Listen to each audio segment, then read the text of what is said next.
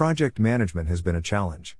That's why the Open Ed 2021 session entitled Open Pedagogy Project Management, a roadmap for inclusive, collaborative, and sustainable projects seemed like one I should watch.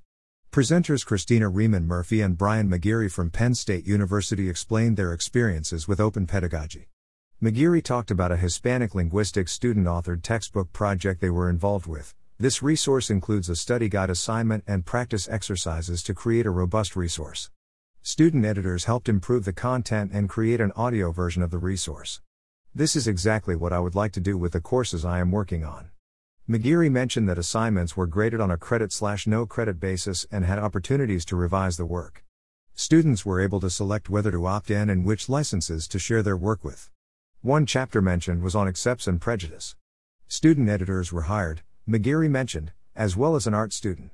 I hope we can do this. Riehman Murphy was embedded in a pre-modern worlds course. Students remixed, edited, and glossed an anthology. Students included images and other ways of enhancing their projects. Lessons learned included signposting more to help students approach the project gradually. Riehman Murphy explained that despite the anxiety, many students thought the project was rewarding and had an impact. Riehman Murphy said that writing for an authentic audience resonated with the class.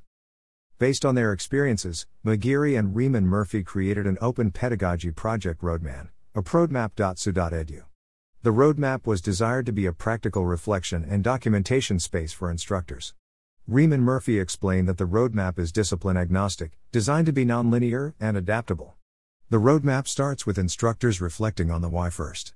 How does your project center access and center diversity, equity, and inclusion?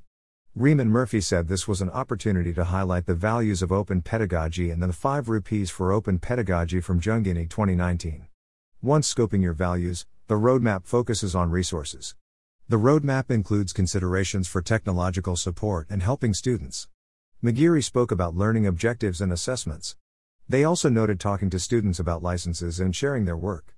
Sharing and sustainability were the next part of the roadmap that McGeary spoke about. How will you communicate about your work? Planning for the long term was mentioned to determine actionable next steps. The Open Pedagogy Project Roadmap is CC by NC 4.0 and includes a downloadable resource. I immediately emailed Rich to share this resource. I am glad to learn about this project. Can we use a roadmap to plan for sustainable and impactful open pedagogy projects? Yes, we can. Photo by Dominika Roseclay on Pexels.com.